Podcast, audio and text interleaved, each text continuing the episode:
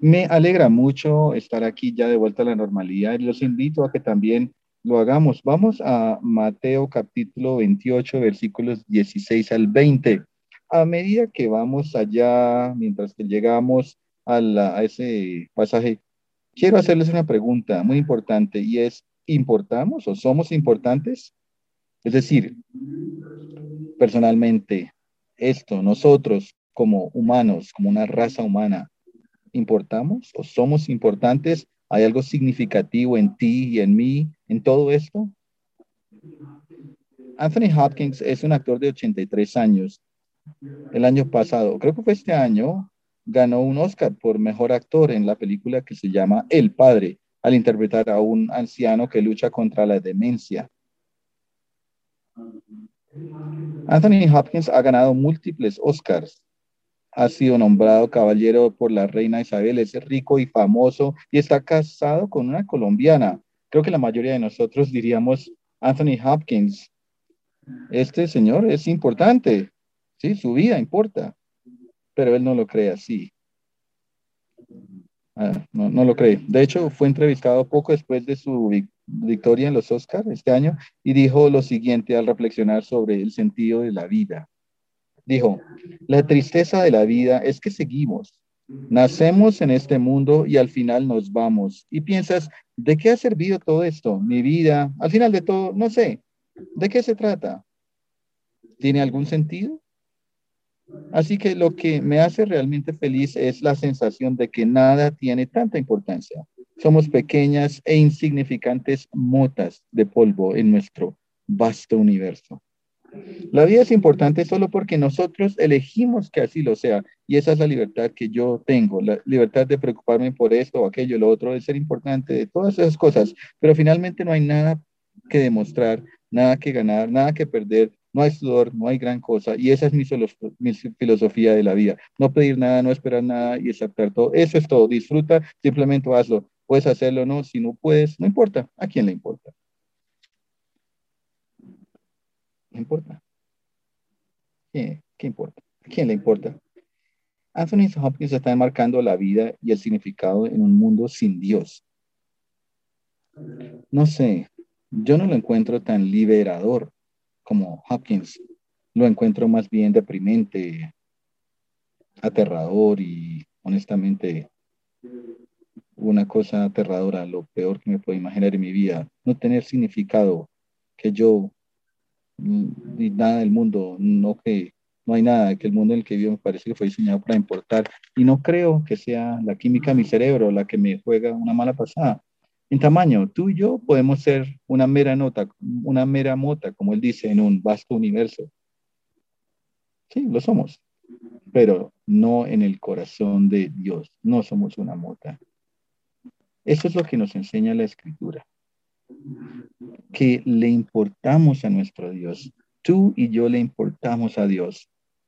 Y le importamos al mundo de Dios. Este pasaje son las famosas últimas palabras de Jesús a sus discípulos en el libro de Mateo. Es la gran comisión. También es una de las declaraciones de nuestro corazón dirigidas a Jesús, que nos dice que somos importantes que nos dice que vayamos y que hagamos su obra. Esa es nuestra gran comisión y el mensaje lo dice duro y claro. Ustedes importan para mí. Ustedes, nosotros le importamos para Dios. Bien, es una de nuestras ah, principales declaraciones. Voy a invitarles a que se pongan en pie y que leamos Mateo capítulo 28, versículos del 16 al 20. Pero los once discípulos fueron a Galilea, al monte donde Jesús les había ordenado. Y cuando le vieron, le adoraron, pero algunos dudaban.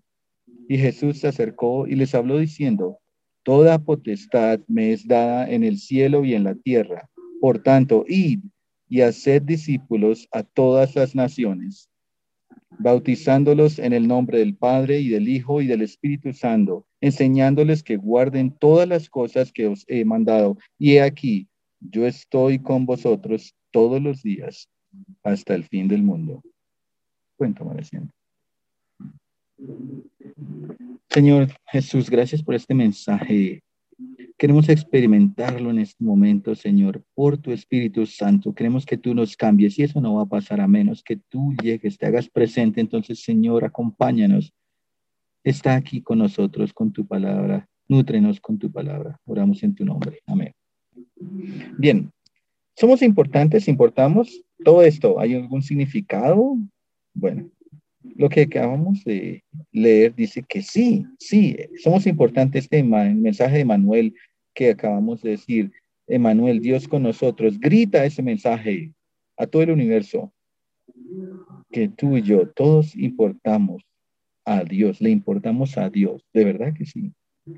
Las palabras de Anthony Hopkins me recordaron un poema japonés del siglo XII que encontré esta semana. Es un poeta escrito por Saiyo Hoshi. Dios es aquí ¿Quién puede saberlo? Yo no. Sin embargo, suspiro y las lágrimas fluyen. Lágrima sobre lágrima. Si Dios no está o si Dios es un Dios distante que nos involucra con nosotros, entonces hay un gran motivo para llorar y desesperarse si no se involucra con personas como nosotros, de verdad que hay un gran motivo para llorar y desesperarse. Pero cuando Jesús viene al mundo en Navidad, ¿qué le dice el universo? Es el mensaje claro de Dios que está con nosotros y que le importamos. Y cuando Jesús asciende al cielo y dice, he aquí que yo estoy con vosotros todos los días hasta el fin del mundo, nunca estarás solo, porque me importa. Nunca estará solo. Quiero mostrarles una foto de algo raro. Bueno, es una foto, algo que se llama la hierba navideña de Claymont, que solía vivir en una avenida principal de una ciudad en Delaware, que salía aquí de una fisura. Este es el 16 de diciembre de 1993. Y alguien, me imagino que todos los que tenían el espíritu de Navidad decidieron que iban a decorar esta cosa que creció ahí con, no sé, decoraciones de Navidad. Y la gente comenzó a darse cuenta y dijeron, ah, bueno, chévere. Entonces un fotógrafo local le tomó una foto y me imagino que eh, un día con, sin muchas noticias porque el siguiente día en la página frontal de la página principal del periódico local se mostró esto con el título Oh Christmas Sweet, como Oh hierba de Navidad. No sé. Y la hierba de Navidad se hizo viral. Esto comenzó a comienzos de los 90, todos se dieron cuenta, todos les encantó, excepto el Departamento de Transporte, lógico. Era un peligro, dijo el Departamento de los Scrooges, y así que fueron a cortarlo, lo que provocó la indignación y la confrontación navideña. Y el árbol fue rápidamente reemplazado, luego fue retirado bueno, la gente vino, luego se volvió a colocar, esto ocurrió ocho veces diferentes hasta que finalmente se llegó a un acuerdo para proteger y atesorar la hierba navideña. Y celebrémoslo. Ahora todos los años se celebra un desfile en honor de la hierba. Hay un desfile, como unas 75 carrozas navideñas acompañadas de camiones de bomberos, Papá Noel, animadoras y bandas de música enmarca la celebración. La gente viene de toda la región para celebrar la hierba de Navidad y cantar su canción.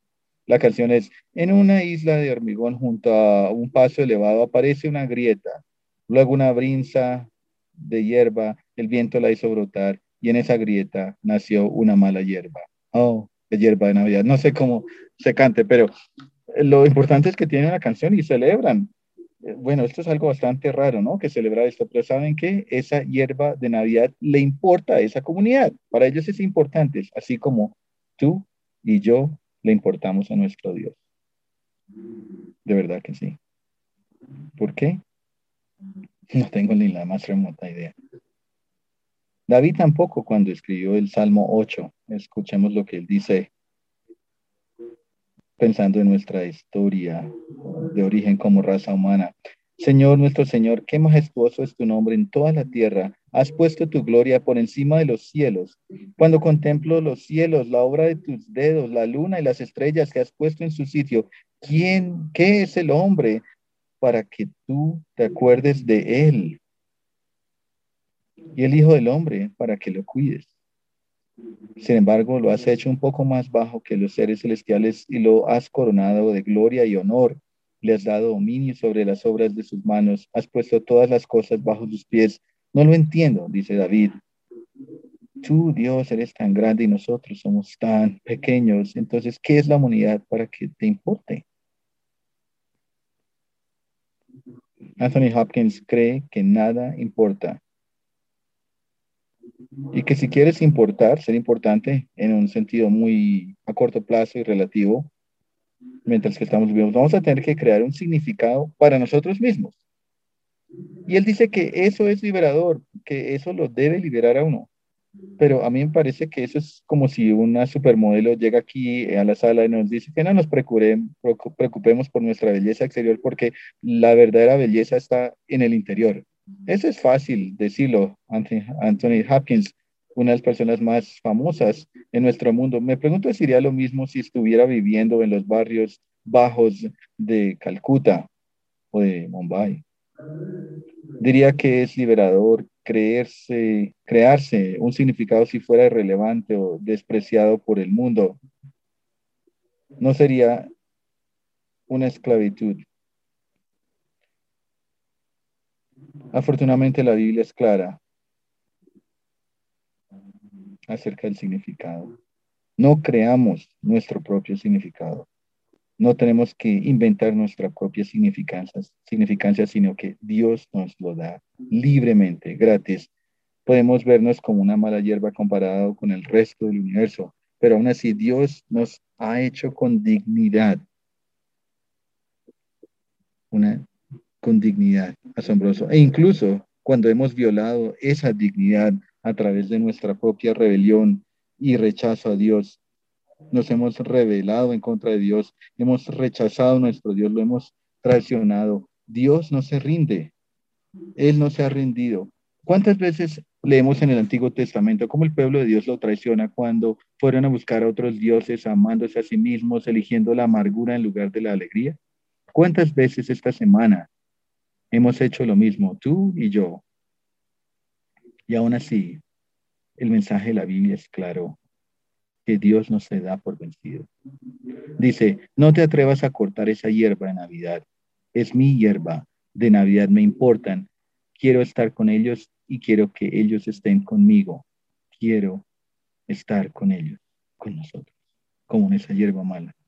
Gracias, Dios está con nosotros la historia bíblica de cómo se desarrolla ese jardín, bueno, tenemos el jardín, Dios está con nosotros en el jardín del Edén, luego en el tabernáculo, luego en el templo, y luego Dios en carne y hueso, en la persona de Jesús de Nazaret. Él adorna nuestras feas y espinosas ramas con su obediencia y nos cura con su muerte en la cruz. Y nos quita todo lo malo, nuestra tristeza, nuestra vergüenza todo a través de su muerte en la cruz. ¿Por qué? Porque le importamos. Porque Él nos ama. De verdad nos ama. Si te sientes sin sentido, no sé dónde estés eh, espiritualmente, de pronto te identifiques con lo que dice Anthony Hopkins, y mucha gente lo hace hoy. Pero si tienes dificultad con esto, si tiene valor, propósito, mi vida, importo, quiero que sepas que el Dios del universo es la respuesta a tu anhelo cósmico de importancia. Y lo único que necesitas hacer para recibirlo es tener la necesidad de experimentar un momento de honestidad. Todo lo que necesitas es necesidad. Decir, Dios, soy un desorden. Reconozco, Señor, que tengo todo tipo de problemas. Señor, por favor, ayúdame a entender cómo alguien como tú quiere estar con alguien como yo. Y la respuesta es sí, sí. ¿Importas? Sí. Importamos, le importamos a Dios. Dios nos da un significado en, a través de la creación, nos da significado redimiéndonos en la cruz de Jesucristo y también nos da significado al hacernos y apartarnos en su, para su eternidad y para su misión. En otras palabras, No solo le importamos a Dios, sino que le importamos a la obra y al mundo de Dios, porque estamos en la misión de Dios de salvar al mundo. No solo tenemos una identidad al pertenecer a Dios, sino tenemos una trayectoria. Vamos a alguna parte, tenemos algo que hacer y eso es muy importante para la experiencia humana. Un estudio tras otro ha demostrado recientemente que el objetivo de la vida no es jubilarse. Escuchemos esto, esto es algo asombroso. De nuevo, el objetivo de la vida no es jubilarse y dejar de trabajar y contribuir al mundo. Esa no es la meta de la historia humana, simplemente dejar de producir. Lo escuché, lo leí de nuevo esta semana. Las personas mayores con un sentido de propósito en la vida tienen menos probabilidades de desarrollar la enfermedad de Alzheimer, el deterioro cognitivo leve, discapacidades, ataques cardíacos o accidentes cerebrovasculares y más probabilidades de vivir más tiempo que las personas sin este tipo de motivación adyacente. Eso dice el estudio. ¿Por qué? Porque Dios nos diseñó para trabajar, para producir algo, para hacer más que simplemente nosotros mismos y nuestra experiencia. Nos esforzamos, florecemos y eso pasa cuando lo hacemos. Y si el solo es el trabajo de 9 a 5 o es servir de voluntario, cuidando a los niños o algún otro tipo de trabajo voluntariando o trabajando en el jardín o lo que sea, fuimos diseñados para hacer cosas, para trabajar, para estar en una misión. Antes de la caída en Génesis 3, es decir, antes del pecado, Dios nos hizo, Dios nos hizo para trabajar. Trabajar no es pecado, ¿no lo es? Nos creó con toda esa dignidad y nos dio un trabajo. ¿Cuál fue el trabajo que nos asignó? Nos dice, fructificad, multiplicaos, dominad en todas las cosas. En otras palabras, multiplicar mi imagen en todo mi mundo.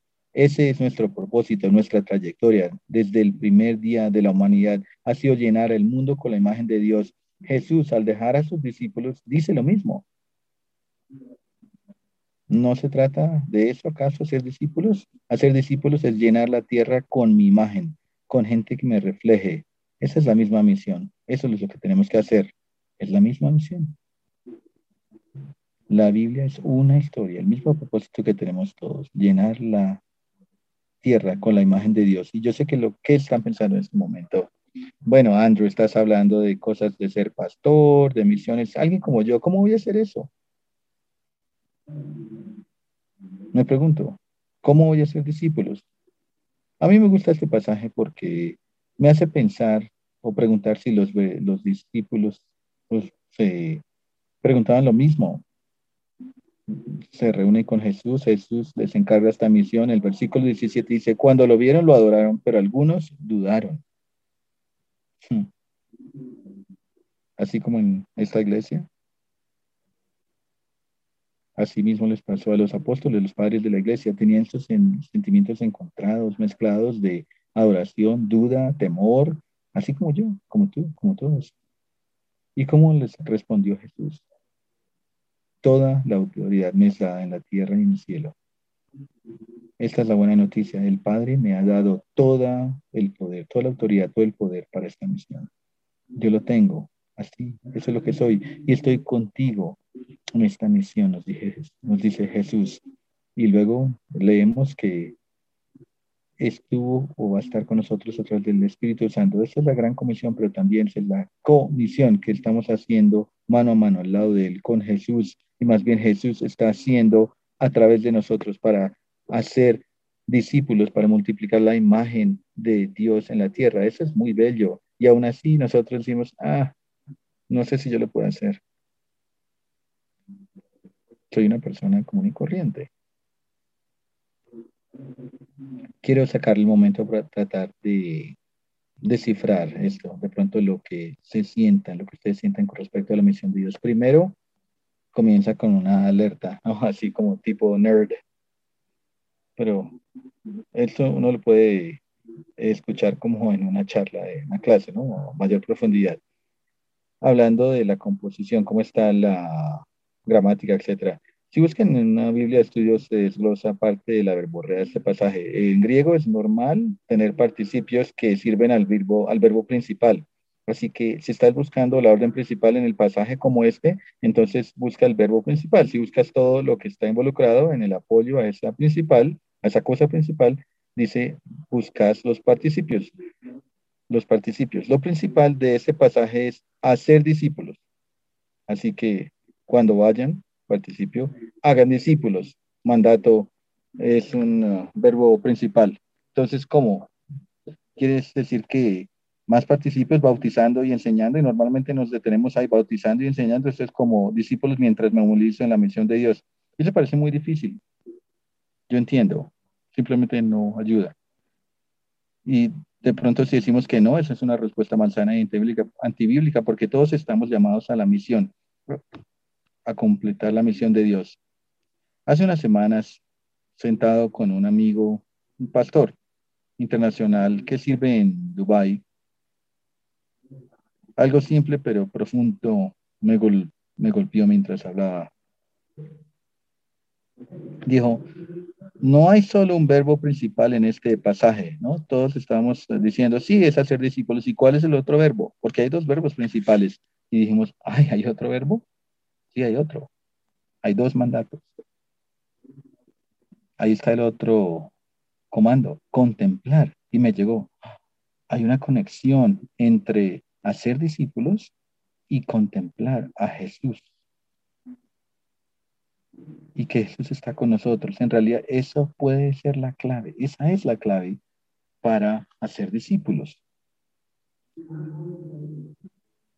No vamos a ser discípulos si nunca experimentamos, contemplamos a Jesús y su amor por nosotros. En otra palabra, la habilidad de compartir el amor de Dios y hacer discípulos y compartir las buenas noticias con las nuevas generaciones está directamente conectado con nuestra habilidad de experimentar el amor de Dios a través de Jesucristo en nosotros de forma personal. Entonces, si no contemplas a Jesús, entonces no vas a poder hacer discípulos. Si no estás sorprendido que el Dios del universo ama a alguien como tú o como yo para mandar a su hijo a que se hiciera carne y hueso y para que pagara por tus pecados, si tú no te asombras por esto, no vas a poder hacer discípulos de forma efectiva.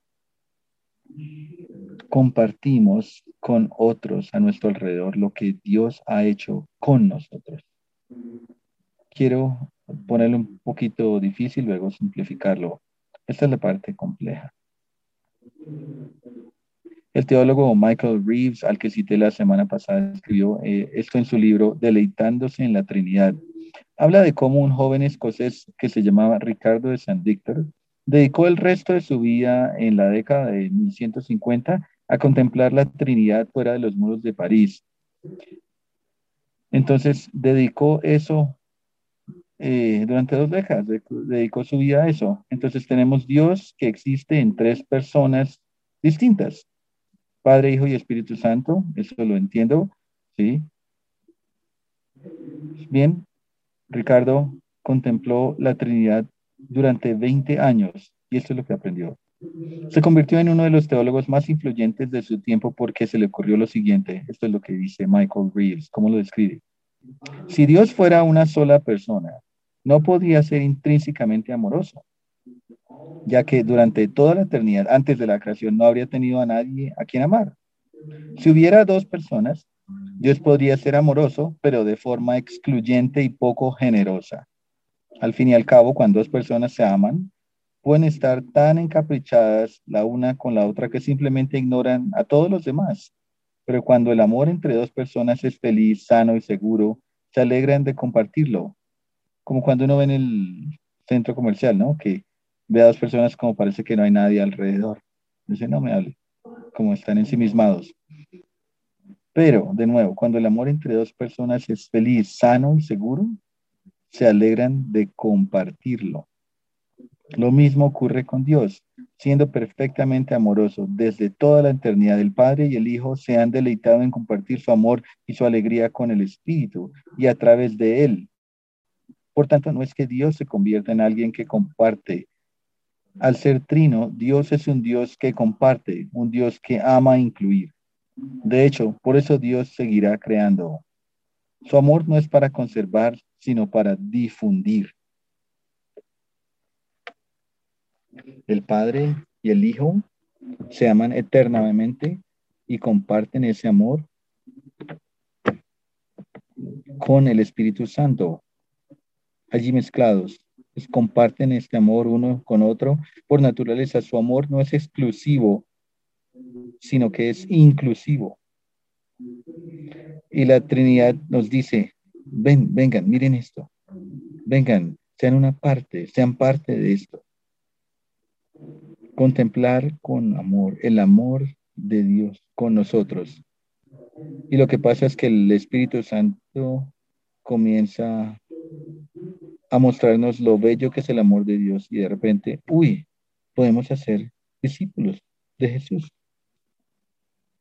Y así es como los discípulos se hacen y se multiplican.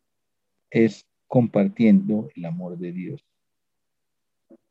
Es diciendo, a ver, Dios me ama y no entiendo ni siquiera por qué, cómo ocurre, pero simplemente me ama. Dios me ama.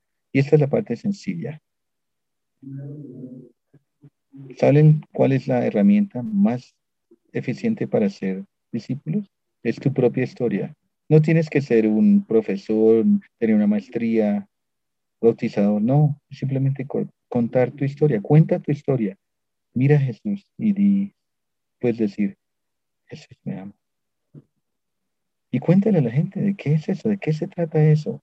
Yo soy un desorden. Antes de conocer a Jesús, yo era egoísta, me centraba en mí mismo, era destructivo, estaba deprimido, tenía ansiedad, trataba de encontrar significado donde no había significado.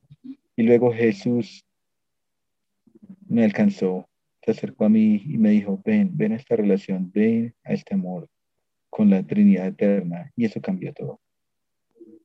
Entonces en la palabra del sermón, con todos mis problemas, de alguna manera le importo a Jesús. Él está conmigo. Y tú también le importas. Y lo podemos utilizar esto para contar nuestra historia como una herramienta para ser discípulos. Él quiere estar contigo, conmigo. Él incluso murió para llegar a esta realidad. Ven lo refrescante y suficiente, lo fácil que es compartir tu realidad, tu experiencia con otras personas, lo que tú has vivido con Jesús, compartírselo a otros decir que le importas a Dios, le importas al mundo de Dios. Por esto es que Dios, Jesús está con nosotros. Y esto cambia todo, así cambia todo. Por esto es que la Navidad es tan buena.